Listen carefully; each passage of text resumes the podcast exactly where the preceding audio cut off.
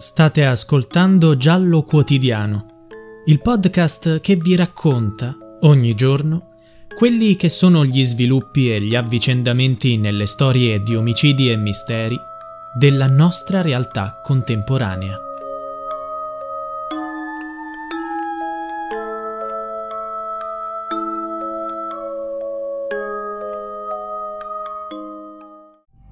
Il fatto è avvenuto in un riunione molto popolato. Per questo è possibile che qualcuno abbia visto, sentito o intuito qualcosa, ma che a suo tempo non abbia valutato o non abbia voluto valutare l'importanza di ciò che sapeva. Oggi può farlo. Sono le dichiarazioni di Stefano Chiriatti, avvocato della famiglia di Palmina Martinelli, la 14enne bruciata viva a Fasano, Brindisi, nel 1981. Si ipotizza che sia stata punita perché non voleva prostituirsi. Questo atto di coraggio e di sfida le sarebbe costato la vita. Tuttavia la sua morte venne considerata un suicidio.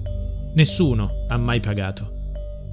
Questo triste evento ebbe inizio 41 anni fa, in un pomeriggio di novembre 1981, l'11. Palmina si stava recando alla parrocchia per andare a catechismo. Sulla sua strada incontra il padre Mario e il cognato Cesare. Quando il padre la vede, le ordina di tornare a casa. Così, dalle 16, la 14enne si ritrova sola a casa. Alle 16:30 il fratello Antonio torna a casa e trova la sorella in bagno, avvolta dalle fiamme. Qualcuno l'aveva cosparsa di alcol e le aveva dato fuoco. Palmina era vestita, in piedi sul piatto della doccia. Era corsa lì nel disperato tentativo di spegnere il fuoco che la stava divorando, ma quel giorno, a Fasano, non arrivava l'acqua corrente dall'acquedotto. Il fratello l'ha portata al pronto soccorso e Palmina venne trasferita al centro di terapia intensiva del Policlinico di Bari. Nel frattempo, il personale medico ha denunciato il fatto alla polizia.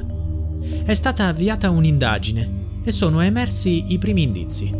Per bruciare Palmina è stato utilizzato l'alcol di una bottiglia che era stata lasciata in bagno.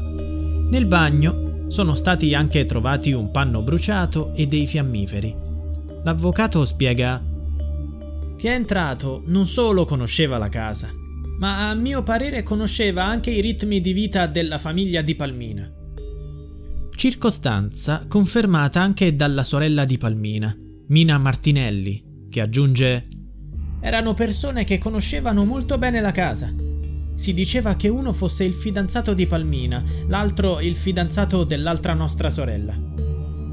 Al centro delle indagini c'è anche una misteriosa lettera d'addio trovata in cucina dal fratello. Nel messaggio, che contiene alcuni passaggi poco comprensibili, Palmina sembra annunciare il suo suicidio alla madre.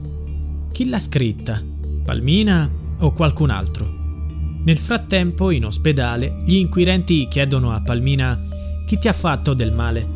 Lei risponde: "Giovanni ed Enrico." Gli inquirenti insistono: "Puoi dire anche il cognome?"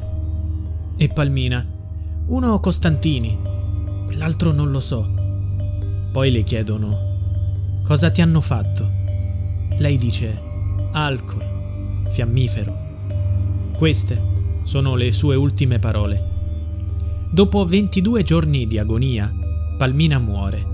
Giovanni Costantini e il fratellastro Enrico Bernardi, i due nomi detti da Palmina, vengono accusati di concorso in omicidio insieme ad altre persone, ma vengono assolti sia in primo che in secondo grado per mancanza di prove. Nel 1988 la Cassazione mette la parola fine. La morte di Palmina viene dichiarata suicidio. Il caso viene riaperto nel 2012, quando la sorella Mina sporge una denuncia. L'analisi della calligrafia della lettera di addio di Palmina mostra chiaramente che la scrittura risale alla mano della ragazza, ma le ultime parole sembrano essere state scritte sotto costrizione. E così oggi l'indagine prosegue. L'avvocato Chiriatti sostiene l'ipotesi di un atto di violenza. Lo spiega così: L'azione omicidiaria non è stata programmata, non in ogni dettaglio almeno.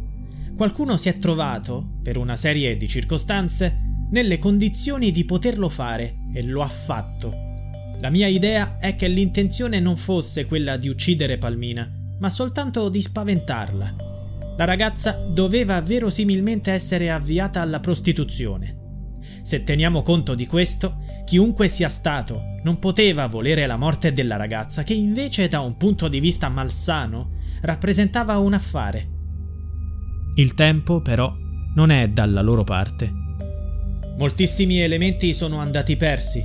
Le procure hanno difficoltà nel disporre il materiale probatorio o indiziario.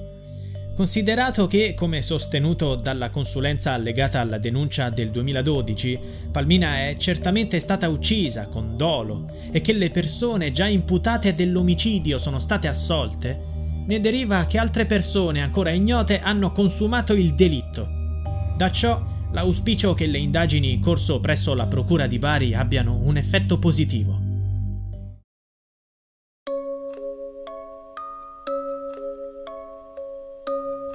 Giallo Quotidiano è a cura di Pierre Jacy.